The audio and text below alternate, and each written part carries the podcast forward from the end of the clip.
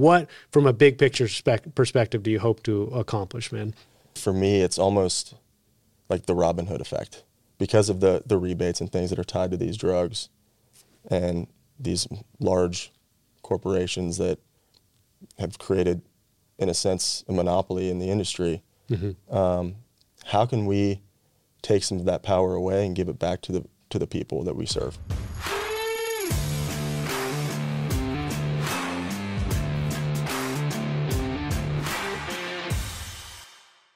Hey, what's up, guys? Spencer Smith here, host of the Self Funded with Spencer podcast, sponsored by Pareto Health, ClaimDoc, and PlanSight. Enjoy today's episode. Well, let's get started. Jack, I'm yep. here with Jack Crotty, right? Yep. Um, you are the Director of Business Development for Adyptation. Yep. Nice to meet you, man. Nice to meet you as well. Thanks for having I, me. I appreciate you. We were just coming down, or you were just coming down from Ohio. We were talking about life in Ohio. Yep. Uh, Jack, we'll get your backstory, all that good stuff here in a second. But why don't you position for everybody today, real quick? What does Adyptation do? So, at, at its core, um, Adyptation really leans into those with specialty disease.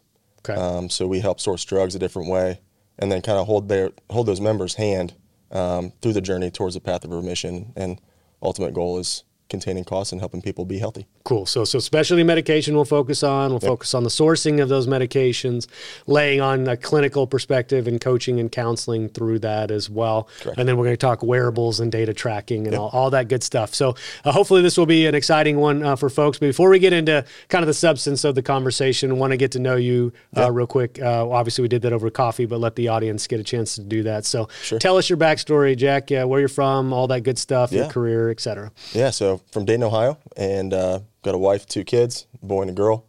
Um, been in the insurance industry for about 10 years. Um, spent my time on the carrier side, spent about seven years at a broker. Um, and then after that, you know, decided that I wanted to focus on maybe how I can help in a different way. Okay. Um, noticed that there were some areas inside of the industry that could be done differently. Um, so wanted to jump on board with some companies that had kind of an innovative mindset. So yeah. Um, spent some time at a startup healthcare company. Um, and then ultimately here at Adyptation. Well, so did you find yourself was a broker world straight out of school or no? No. Okay. So no. what did you do prior to that? I think you said so was, that I, EyeMed. EyeMed. Okay. Yep. So you were EyeMed for about two years. Coverage, yep. right? Okay. Vision care. Yeah. So I was on the account management side there. Okay. Um, learned pretty quickly that I'm not an account manager. Um, not organized enough for that. Yeah. Um, no, but I, I, I learned a lot in my time there. Um, obviously had to get certified and all that in, in the industry, which was helpful. Um, but learned kind of the, the dynamics um, of different companies, different brokers, how different people operate. Um, and then when I went to the, the broker side, um, we were kind of regionally focused, um, but learned pretty quickly that I, I love the sales side of things. Okay um, really loved. They give you an opportunity for production when you moved yeah. over there? Okay, yep. right. So you were probably what, 24, 25 at the time? Something uh, like that? When or? I went to the broker side, I was 27. 27, okay. Yeah.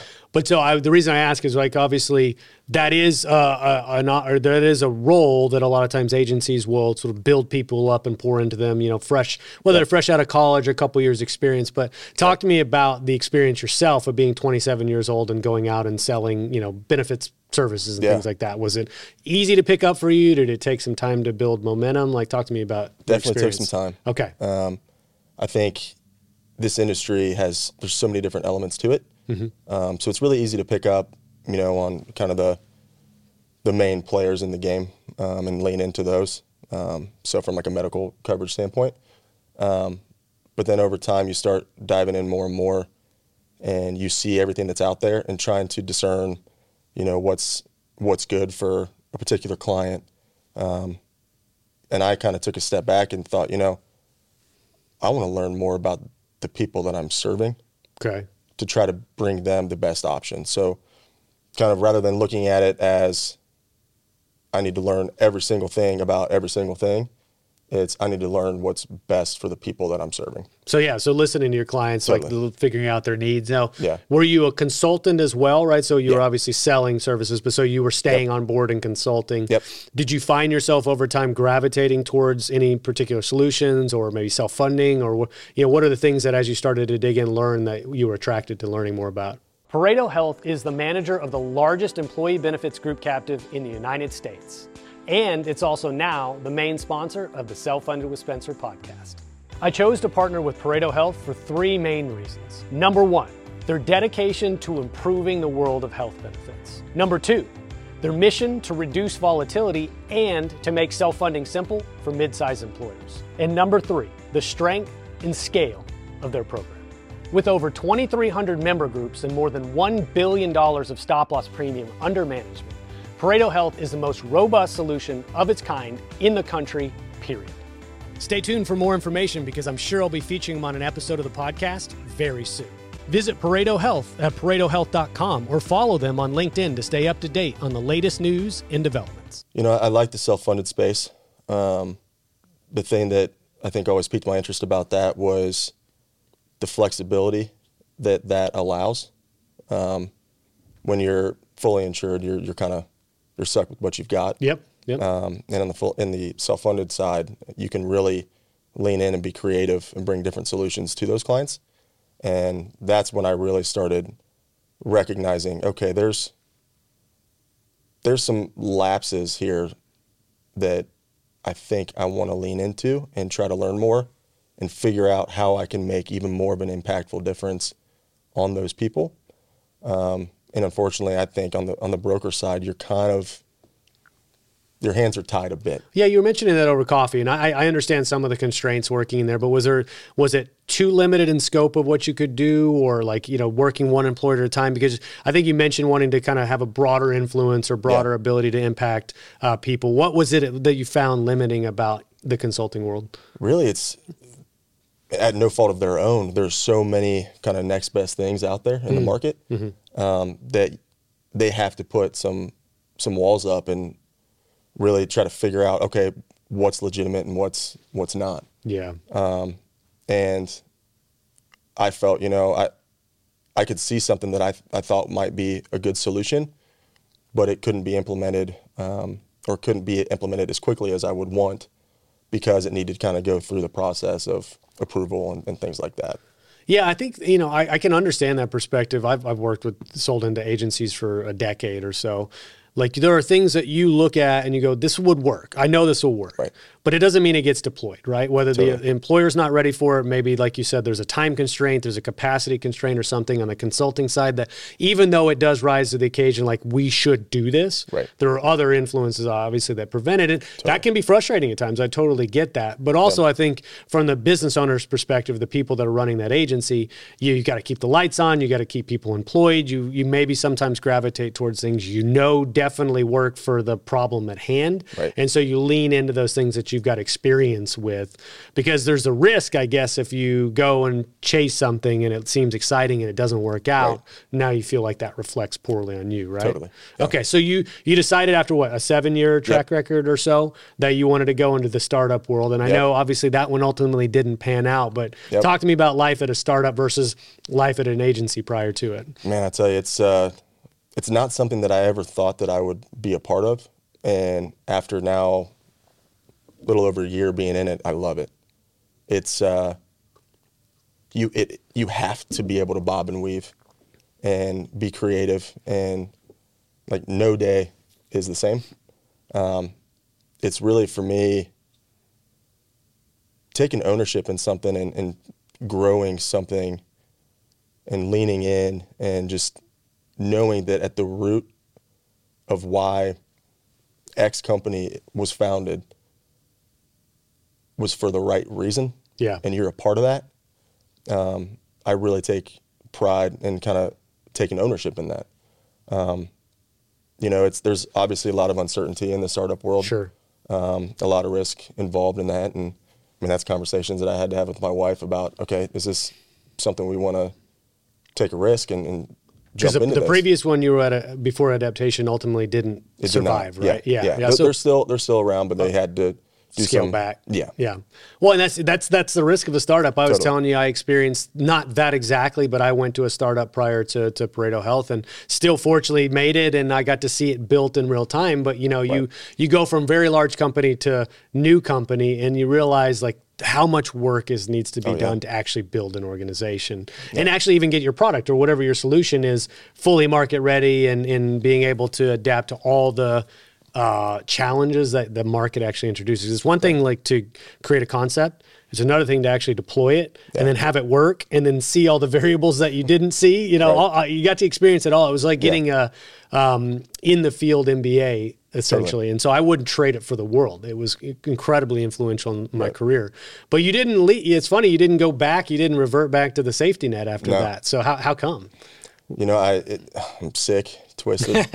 I don't masochistic maybe, yeah, right? right? Yeah, yeah. No, I, I, I just, I loved it. Okay. Um, so even though the ultimate result wasn't what I was hoping for, um, there's something about this space that just, it, it pulled me in. Mm-hmm. Um, I think also being at a startup, you it allows you to be a disruptor in the industry. Mm-hmm. Um, I think our industry is craving some disruption, needs it, and my former employer and Adyptation both, I think, deliver on some disruptive services. And uh, I'm excited about what. Well, that's. I mean, it's come. cool. I applaud you for continuing down the path, right? I mean, not not kind of reverting back to the the, yeah. the known uh, quantity in the broker world or whatever to continue right. because obviously you believed in the mission. So let's kind of slide in now, if you will, to Adyptation and what you guys do. I know you summarized it a moment ago, but I'm going to dig in now and we'll we'll kind of ask some questions and position it and all those good things. Sure. But what was it initially that attracted uh, you to what they were doing and why you decided to go work for them? Yeah, so I actually met Ryan, our founder, probably six or seven years ago. Um, he came and talked to me, and I at the time in the industry I was pretty new. I didn't I couldn't fully understand um, really the value and, and, what he was what he was trying to accomplish. I, I, was just too new, and we kept in touch over the years, and we got in contact between my former employer and, and, and Adyptation, and uh, I asked him kind of where they're at now. Mm-hmm. And so he, five or six years ago, it was in its infancy. Then he was building correct. it this whole time, right? Yep. And so you came back to him and said, "All right, where are you guys?" And yeah. it sounded like it was yeah. getting some traction, right? Yep, okay. totally. I think they they realize their area of focus and the value that they can bring to to people, and that's really at the core. My total mission is I just want to help people, and what they're doing and what they set out to do is is just that. Well, didn't you say it was a pretty cool origin story? It was, uh, yeah. it was, it, was he Ryan in the Air Force or something yeah, like that? So yeah. he came out of the Air Force Research Lab, um, okay. developing technology for fighter pilots, and then thought about how can we bring this to everyone, um, or at least some some type of the technology is, is pretty. So what you say it was like a wearable where yeah. it was detecting like their sweat yeah, and like their measuring response like stress to stress. And, yeah, yeah, yeah, for fighter pilots. That's crazy. yeah, wild. yeah. So he's much smarter than I am. Um, but he he recognized that you know there's there's got to be a way that we can take at least a part of this technology and apply it to everyone. And really, what we have leaned into with that side of, of things is, you know, how can we help people with specialty disease um, manage their their disease better, and a lot of that has to do with activity and sleep and, and diet. And so now we've taken that technology, applied it to like a Fitbit or a ring, things like that, the wearable device. Mm-hmm. Um, and then it's kind of an accountability tool for those people um, to see, okay, you know, I, I do need more sleep. When you said early stages, they were focusing a lot on the wearable technology itself. Right. But now that you came in, and I guess they were, they didn't, did they have a salesperson prior to you joining? No. no. Okay. So you were their first really sales hire. Yep. So what would, what did distribution, what did the conversations look like prior to having somebody dedicated to sales? Because it's usually that's founder led sales at that point, right? And they're yep. not necessarily sales and benefits people, right? right. They were te- technology. And so talk to me about kind of pre, pre Jack and now what maybe you're doing differently than they did prior. So a lot of what the, the sales approach looked like prior to me was leveraging their network out inside of the, the Air Force and those those contracts and things like that. Um, kind of the who do you know that we should know conversation. Yeah, yeah. Um, and there was some some positive momentum that came from that. Um, obviously, bringing me in was a totally different perspective. Um, coming from the benefit space, mm-hmm. being a broker, having startup sales experience um, for a health plan, understanding the the needs um, and kind of understanding how to talk to brokers differently. Yeah. yeah. Um, that they didn't have prior. So they were just they were doing what they knew how to do, and they were doing it well. But they needed they recognized that in this industry, we had to lean into the brokers. Well, there's a natural ceiling, right? I mean, they, they probably did a very effective job. And there's something about when a founder tells a story early on. There's a, a guy I've had on the podcast before named TK Cater, and he he's he's a SaaS founder, multiple SaaS founder, and then he coaches other ones. And one of the things that he's I've heard him say, but I've recognized myself is like you'll get to a certain point by the founder telling the story because they know the product intimately, they understand why they developed it and what they set out to do. But eventually, you're going to reach a ceiling where somebody that's skilled at selling to whoever your distribution channel ultimately is Yeah. is going to be required to get to that next level. And uh, the you and I both know that the art of selling into brokers and consultants is a much different thing than just open market or direct to consumer sales. Like it's a specific buyer persona, and the narrative and the way that you position it is different as well. So Yeah. so they bring you in to, to Yep. achieve that end. Um, so obviously, I think you've been there about five six months now. You, how have you reformed kind of their narrative or the sales process? What have you layered into the equation? I'd love to hear your perspective on Yeah. that. So really, it's we have a big emphasis on obviously the, the broker space, um, and how we do that. It's kind of step by step. So we're we're new in most people's eyes. Um, so we have kind of the initial introduction. This is who we are. Education sessions, kind of taking deeper dives into how we can apply in different scenarios. Um, and then really the ultimate goal is allowing that broker to put us in front of their clients. Yeah. Or the broker allowing us to be in front of their clients. Yeah. And um, I mean, they're they're getting inundated with so many different things. They have to know, they being the broker, have to know everything about everything. And I don't think it's even fair to the broker to understand every nuanced detail about Adyptation. So know enough to to bring me to the table, and then let them hear it straight from the horse's mouth. Um, so they can ask the questions um, and really understand how we can benefit them and their people. Well, and I've been I've been always in the mindset, and the next question I'll ask you, let's start digging into the product itself and mm-hmm. position the solution. But I've been of the mindset for a very long time that the better you educate somebody on what you do, the more likely they are to buy. Like so, rather than pushing or selling, selling, selling, it's like find out who you believe needs this, right? Yeah. Who would benefit from it? Identify that buyer first. Then, when you've identified them correctly, then you go educate them. It's a natural conclusion for them to say, "I want, I need that," right? Yeah. And so some of it is a skill and sort of qualifying, but the other side is just if you lean in and put an emphasis on the education itself, the it. product or solution will eventually sell itself because you've identified the right buyer Yeah. first. So let's talk about the solution then, because I, the way you described it earlier, it feels like there's three legs to the stool, but I'll let you sort of describe it Yep. in totality. But you know, the way that I understand it, at least, is there's a sourcing. Uh, component to it. Yep. There is a kind of a clinical component to it, and then there's a data and tracking. So, how would you describe if we were going to go back to this onset of the podcast? How would you describe what you do, and then I'll let you go down whichever path from there. Yeah, so it's really from the employer perspective, kind of unique in that we cater to the full C-suite, including the chief human resources officer. Okay. Um, so it's the, the the part of what we do that really I think piques the interest of a CFO and CEO is that pharmaceutical sourcing side. Okay. Um, that's day one savings for the employer. Okay. Um, so we're sourcing those specialty drugs a different way, um, which then step two subsidizes the clinical platform, which is where you start seeing the the HR folks kind of Perk up a little perk bit. up. yeah, like, yeah, yeah. What do you mean? Now there's support on the back end too for those people. Yeah.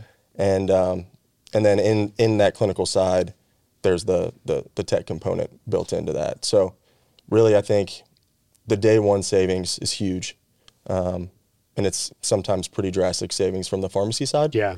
Um, but really, what I call kind of the meat and potatoes behind what we do is the clinical component. So you have a person with um, RA, for instance.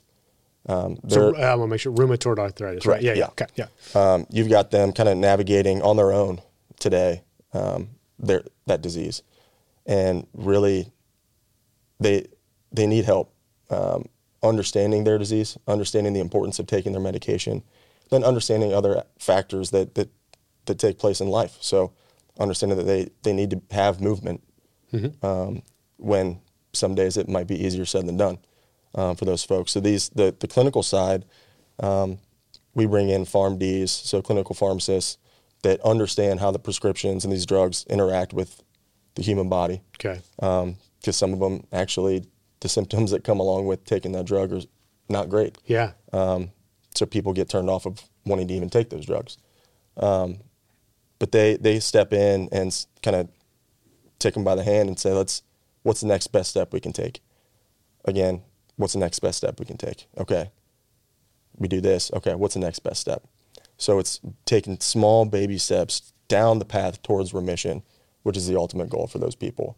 So counseling and coaching being totally. layered in. So I want to, before we go too far down the weeds there, I want to talk about the sourcing because sourcing yeah. is something I've covered before. I actually told you, believe it or not, it just coincidentally, uh, SHARx, uh, yeah. the, their episode came out today, which, you know, you even said you, you can work with those guys. I was yep. thinking maybe you were competitive, but you can work with them. But let's talk about sourcing as a category because I don't think I fully spent a whole episode on what it means to source drugs from overseas. Yep. What are the challenges? What are the opportunities? What do the savings look like? And then even I know this isn't your entire business model isn't predicated on the sourcing. It just is a way to fund what you guys really do. Yep. But like I want to talk about sourcing for a second. Yep. So where are you sourcing these drugs from typically? Uh, Ninety nine point nine percent from Canada. From Canada. Okay. Okay. And the, you, you, mentioned specialty before, so it's a focus on specialty drugs only. Yep. What is it about sourcing from Canada? It's just the savings, right? The, the ability to save money. Okay.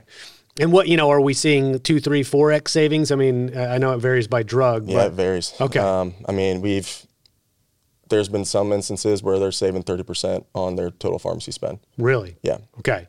And so the, you get them from Canada. Yep. What is the what does the process look like for a member to be able to receive that drug uh, from Canada? So first off, they have to talk with um, the doctor in Canada um, okay. that's affiliated with our sourcing partner. Um, after they have that conversation, the doctor approves it um, within 30 hours that that drug will be at that member's doorstep. Okay. Um, because a lot of these have cold chain and temperature controlled and all that, so it's very important that they get them um, to their door in a, in a short amount of time.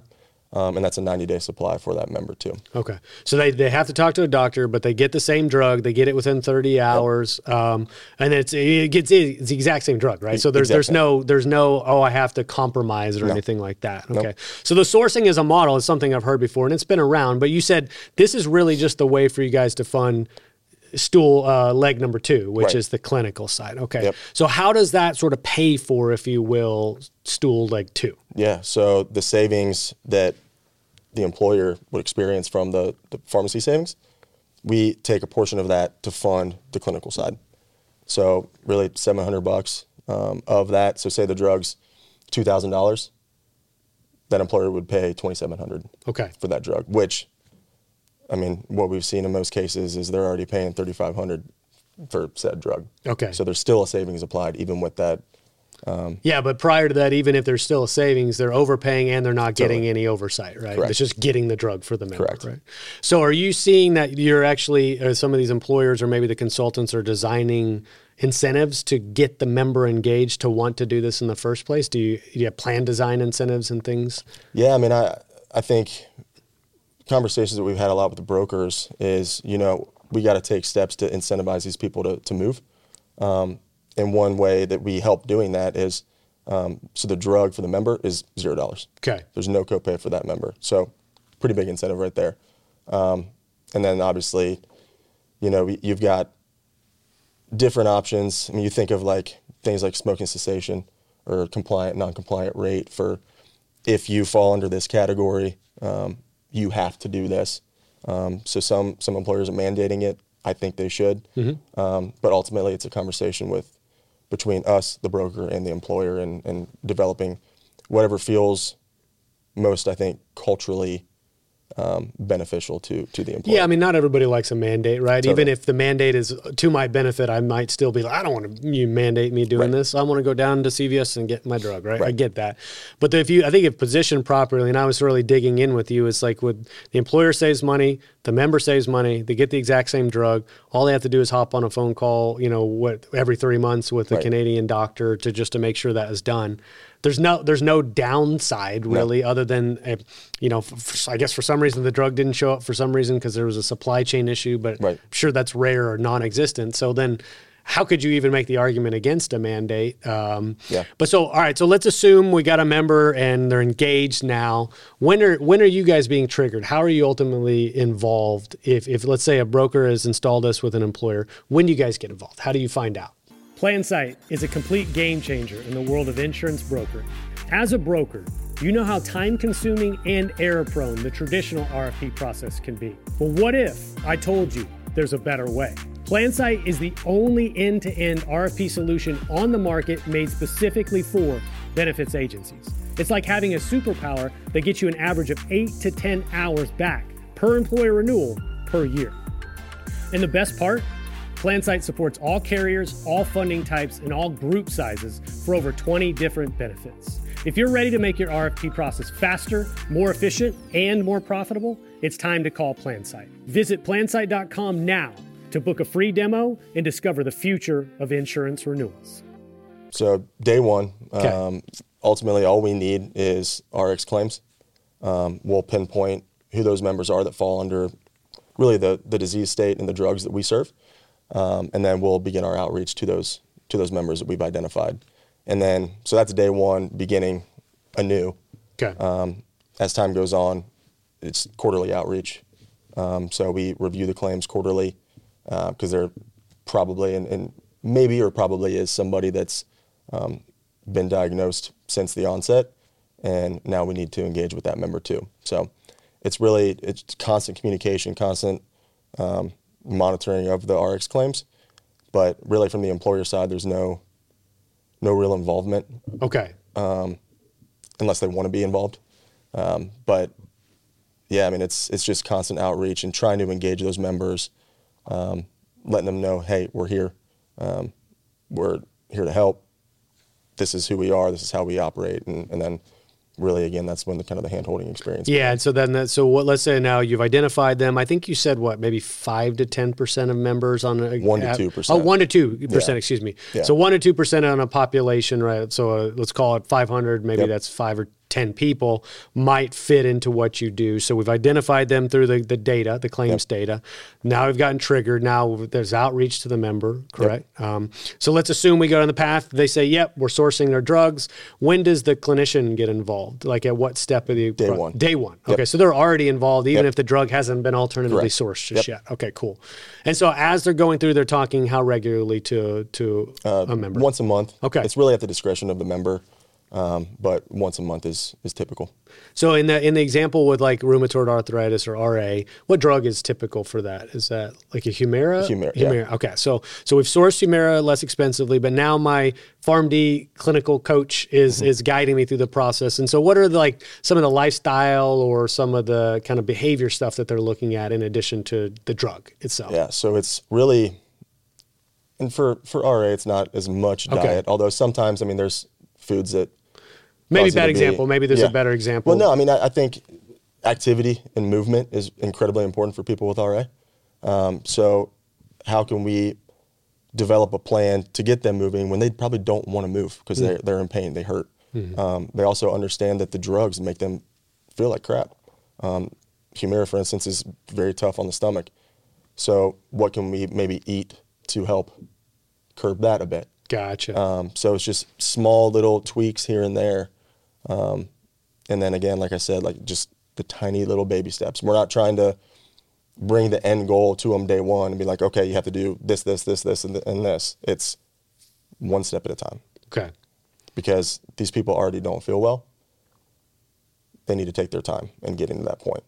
So One, how do you deal with a like a kind of a semi-resistant person? Let's say they're resistant yeah. simply because I feel like crap, and I'm just just making it through the day is is a win for me, right? Yeah. So, like, how do you you know still find a way for opportunities to have little wins in situations like that where somebody's a little more resistant or hesitant? I mean, there was there was one member that her goal was that was discussed by the um, the PharmD, the coach, just to give up M and M's as her snack. It was that small. That small. Okay. And she did. And okay, then what's the next thing we can do? And mm. she's she's lost quite a bit of weight, which is another benefit, um, especially when if you're dealing with RA. If you are overweight, it's even more stress on your on your joints. Yeah. And um, yes, I mean it's it's really it it depends member to member, patient to patient, but it's just one tiny step at a time. It's, it's so credible though to be just having focused attention and have somebody there to sort of counsel and guide them, like mm-hmm. finding those little baby steps to take, right? Yeah. And those baby steps that over, uh, you know, a, a, previous guest of mine said that one percent every day stacks. Yeah. Eventually, if you make one percent incremental changes every day, there's a huge difference if you zoom out and look at a, a yeah. long enough timeline. And I'm sure that holds true in a situation like Absolutely. this. That's exactly right. Where does the data side come in though? So let's the third leg of that stool is really the wearable. And you said you were telling me over coffee, you kind of pivoted away from the overemphasis on that as the kind of primary thing you do, yep. but it's still an important thing of what you For do. Sure. So, what type of data are you guys collecting from these wearables? Yeah, so really it's it focused on three things. Well, really two, because you can't track diet from a wearable, but it's movement and sleep. Okay. Um, so, we, we all know how important that is um, for everybody, mm-hmm. regardless of if you're healthy or you have one of these diseases. Um, but it's kind of an accountability tool, really, because with that wearable, the pharmaceutical or the, uh, the, the clinician gets access to that data, and say at their monthly meeting or their monthly review, they'll say, "How have you been sleeping?" or "How's your exercise been?" And they can see right there on their screen whether they're telling the yeah, truth yeah, or not. Yeah, yeah. Um, you know, it's it's a difference in that I think with a normal primary care doctor or specialist, those members might see that doctor two, three times a year. Mm-hmm. They're put on the drug, and then it's like we'll check in in a few months and see how you're doing. And then all their you, you activity is self-reported, right? Totally. Yeah, yeah. yeah. There's no accountability. Yeah. No, I mean unless. No, I'm not. This is a blanket statement, but I'd say nine times out of ten, people aren't in, like fully truthful mm-hmm. with that kind of mm-hmm. um, with their answers there. Um, like, oh, you get eight hours sleep a night? Oh yeah. Oh yeah, every yeah. night. Yeah, yeah, every night. um, in reality, that's probably not true. Right. So it's again just that accountability um, and helping them reach their goals, which again the goal is is remission. And what kind of wearables? I think you said Fitbits. Yeah, Fitbit and Oura Ring. Or the Oura Ring. You said you guys used to do Apple Watches, but most people just wanted an Apple, Apple, Watch. Watch. Yeah. Fair enough. I probably have been the same way. Now, are you providing these to them? Okay. Yep. No so cost. How, how's that work? Do you get like kind of wholesale pricing from yeah, the... we partnerships with them. And that's cool. Yeah. So that's, again, another incentive to get people to jump in because now they're getting something for free. Yeah, and then so where is that data feeding? Like it's one thing to have it, but where is it going back into a system you built or, yeah. or what? Okay, it's going back into a system that we built. They can see it on this dashboard that we created, um, and then they have access to it as well as the the pharmacist. Yeah, and so the, the pharmacist is using that data, and that's where the accountability comes in. Correct. Like they're reviewing it together. Oh, it looks like you haven't been sleeping as well. What's going on, right? right. It's giving them some data to dig into. Yeah. So mod- again, modify behavior as a result. Yeah. And so, what does the long term look like, though? Um, so let's say I'm adherent on my medication. I'm working with my coach. I've made some you know lifestyle changes, and then now I'm just sort of in this sort of maintenance phase, if yeah. you will. Or okay, so what are some of the things that over the course of one or two years that I'm still doing with my coach to yeah. make sure I'm deriving additional benefit? Really, a lot of it is is that reporting. Um, you know, I think over time we want to just ensure that if if people have reached remission, they stay there. Okay. Um, it's, I mean, again, it varies case by case, but I think once they've reached remission, it's not necessary that they would have to meet with that clinical pharmacist once a month. Yeah. They could spread that out and just keep it more of like a regular, um, I don't know, quarterly kind of touch point. Um, but it's just monitoring and, and, and making sure that you're still really going through those same behaviors that you've picked up over the past year or two years. Yeah, I mean, maybe perhaps without some accountability, people might relapse or you know not totally. be as adherent to their medication, or it's not you know top of mind anymore. Right. But that probably should show up in the outcomes, right, or the way they're feeling, or their you know movement data and things right. like that.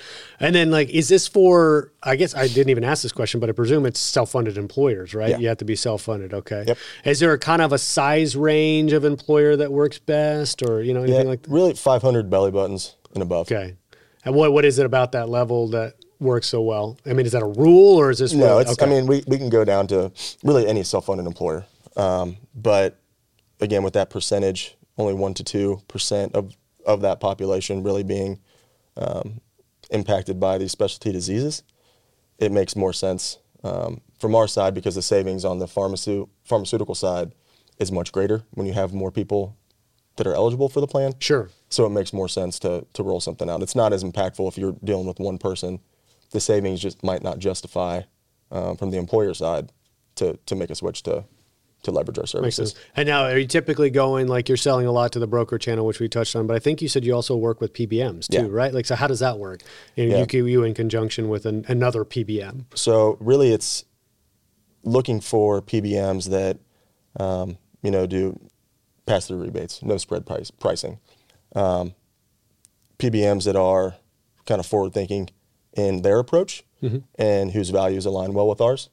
Um, it's difficult to, on our side, to to pull away um, a lot of these medications because of the rebates that are tied to them. Yeah. So a lot of the the larger PBMs are kind of resistant. Um, so I think it's of the utmost importance to partner with those PBM partners, the smaller ones, um, that we can really make an impactful change together. Um, makes for a seamless experience from the employer side. The broker has less of a headache because you're getting like automated feeds and things like that. Correct. From the, okay, yeah. yeah. So yeah. it's not pulling teeth to try to get that yeah. claims data and all that. So that's a, that's the biggest thing, and yeah, I've experienced it firsthand. You've obviously experienced it firsthand. When you're in the startup world, when you're selling into consultants, the amount of noise that they have to parse, and I, I mm-hmm. regularly say this. I mean, the you said it too. They're, they're it's impossible for them to know everything that they're supposed to totally. know. So just kind of making sure life is simple for them. The more that these point solutions fragment, and they probably all on their own, if they do what they're supposed to do, they have merit to them. Right that doesn't mean that you, you can have 100 different solutions in one single employer's no. plan. It's impossible to manage. And so knowing that you can work well with a kind of that pass through style PBM mm-hmm. to make that experience more seamless, it just makes it a lot easier to bring you guys into the fold. Because totally. again, e- even one minor impediment or objection to you being involved is, oh, I've got another vendor. Well, boom, that, that yep. objection goes away at this yeah. point. So kind of long, I know you've only been there about six months or so, but like the long game here, right? What's the, yeah. what does the future look like? Like for you guys? What are you hoping to accomplish over the long haul here at Adyptation? ClaimDoc is a medical claim auditing and member advocacy company. We provide fiduciary services to employer sponsored benefit plans and allowing them to create an environment where we ensure that the benefit plans are being charged in a fair and reasonable basis. My business is basically people, and it become a real simple transition. We thought it was going to be far more complex. I've saved we'll say hundreds of thousands of dollars. I could not say enough about ClaimDoc. Yeah, I think two things for, for me specifically that I'm thinking of. One is identifying um, really good broker partners. Okay. Brokers I call Adyptation brokers, mm-hmm. um, and that's individuals inside of a firm, um, really that are forward thinking, innovative, um, wanting to bring new solutions to the clients that they serve. Um, and then, again, I think as equally important is finding those strategic PBM partnerships. Um, I think if we can do that effectively, we can begin to grow at a, a much faster clip and you know, I think help as many people as we possibly well, can. some of these things too is it takes time, right, to build the infrastructure, to build the software, to understand your messaging, right. you know, just to find all the pieces that you didn't expect on the front end. And then something becomes like really, really market ready. And so I think that's why you're here. Obviously, that's yeah. the fact that you guys have had some traction yep. um, now. And the market's probably also receptive at this yeah. point, right? Like it, the timing is really good. I know everybody's talking about the CAA there's a lot of, you know, sort of focus on transparency and pricing, yep. hospital pricing and gag clauses and all these things that have persisted for a long time. There just hasn't been focus. And so now, as employers are reacting to that, as consultants are reacting to that, their obligations as fiduciaries and transparency, like all of that's coming to a head right. where it makes things like this an obvious thing to lean into, right? Become totally. more and more of a no brainer. So I know it's still early, but maybe we'll zoom out real quick and we'll kind of land the plane here on the podcast. But big picture of healthcare, you you've said a couple times that you want to do good. Like yeah. the things you want to have impact, you want to have influence, you want to do do good in this industry. So what from a big picture perspective do you hope to accomplish, man? You know, I I was thinking about kind of that question um, over the past couple days, and really for me, it's almost like the Robin Hood effect.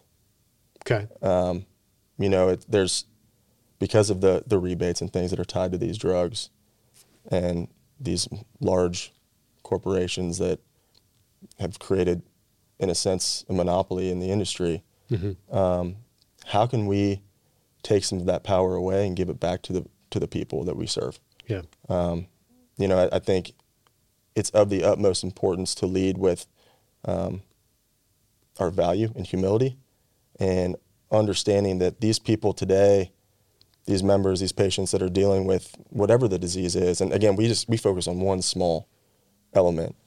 Um, they're being underserved today, and if we can help just one person at a time in a positive way and help them to be well, that's a win. Yeah. And if we can get a bunch of those small little wins, we're, we'll be we'll be in good That's shape. it. Like if you could do it at scale, right? Which is Totally. really the key. But I mean, I- I'm with you there too. And I think what one of the overarching themes of our discussion over the last couple hours on and off camera was incentives, right? Yeah. Having the proper incentives in place for all parties that um, everybody benefits from the outcome Mm-hmm. and nobody is incentivized to act in not a malicious way, but in a way that's selfish, right? Or uh, they're being incentivized based on compensation arrangements that cause them on balance to choose path A versus path B when path A is more towards them and less towards the client themselves, right? And so if we can just shine a light on those things and make it simpler for people to understand that and then be forthcoming. Yeah. This is the way we get paid and this is why we get paid this way and this is why my incentives are set up here instead of over here. Totally. So I am focused on your client or your patient or your member. Mm-hmm. They're of the utmost importance to us. And I think if we all sought to do that, right, I think the industry at large would be would be better. And that's why you and me and a bunch of other people are having these types of conversations publicly. It's just to to talk about that openly Yeah. so that more people are choosing what I would say the quote unquote right behavior to have. Right. So why don't we do this, Jack? Closing thoughts, man. I, mean, I know we covered a lot of ground in, in Yeah. you know 45 minutes or so, but kind of closing thoughts for the folks that have listened thus far. Yeah, you know, I just I want people to know that um, we are a resource that's out there um, that's maybe a little bit different than than what they've heard of before. Um, I think there's help on the clinical side. Um, there's help on the obviously the sourcing and, and the, the pharmacy side. We're bringing a package to the table that in- includes both of those elements. Um, and you know, I think there's a lot of good noise around the industry today, like you just mentioned, that people are, are desperate for for something different. Um, so I think you kind of strike while the iron's hot. Um, I think we're we're sitting in a good spot today, and just looking forward to you know kind of growing this thing. And again, I, I sound like a broken record, but just helping people in the best way that we can. So I, I said, you know, take the next best step from the the member perspective, and that's kind of what we want to do as an organization. Cool. Well, I love it, man. Why? I wish you luck. Obviously, I was excited to get to feature you again. Thanks for coming down from Ohio and, and telling your story, man. I suspect this won't be the last time we talk, but Absolutely. best of luck to you, man. Go build this. I know it's right now we're shooting. It's in the middle of fourth quarter, so I know it's crazy. Yep. Uh, this will come out probably at the turn of the year, but uh, I hope you guys uh, do well, man. and man. tell everybody I said hello. I sure will. Appreciate it. Bye.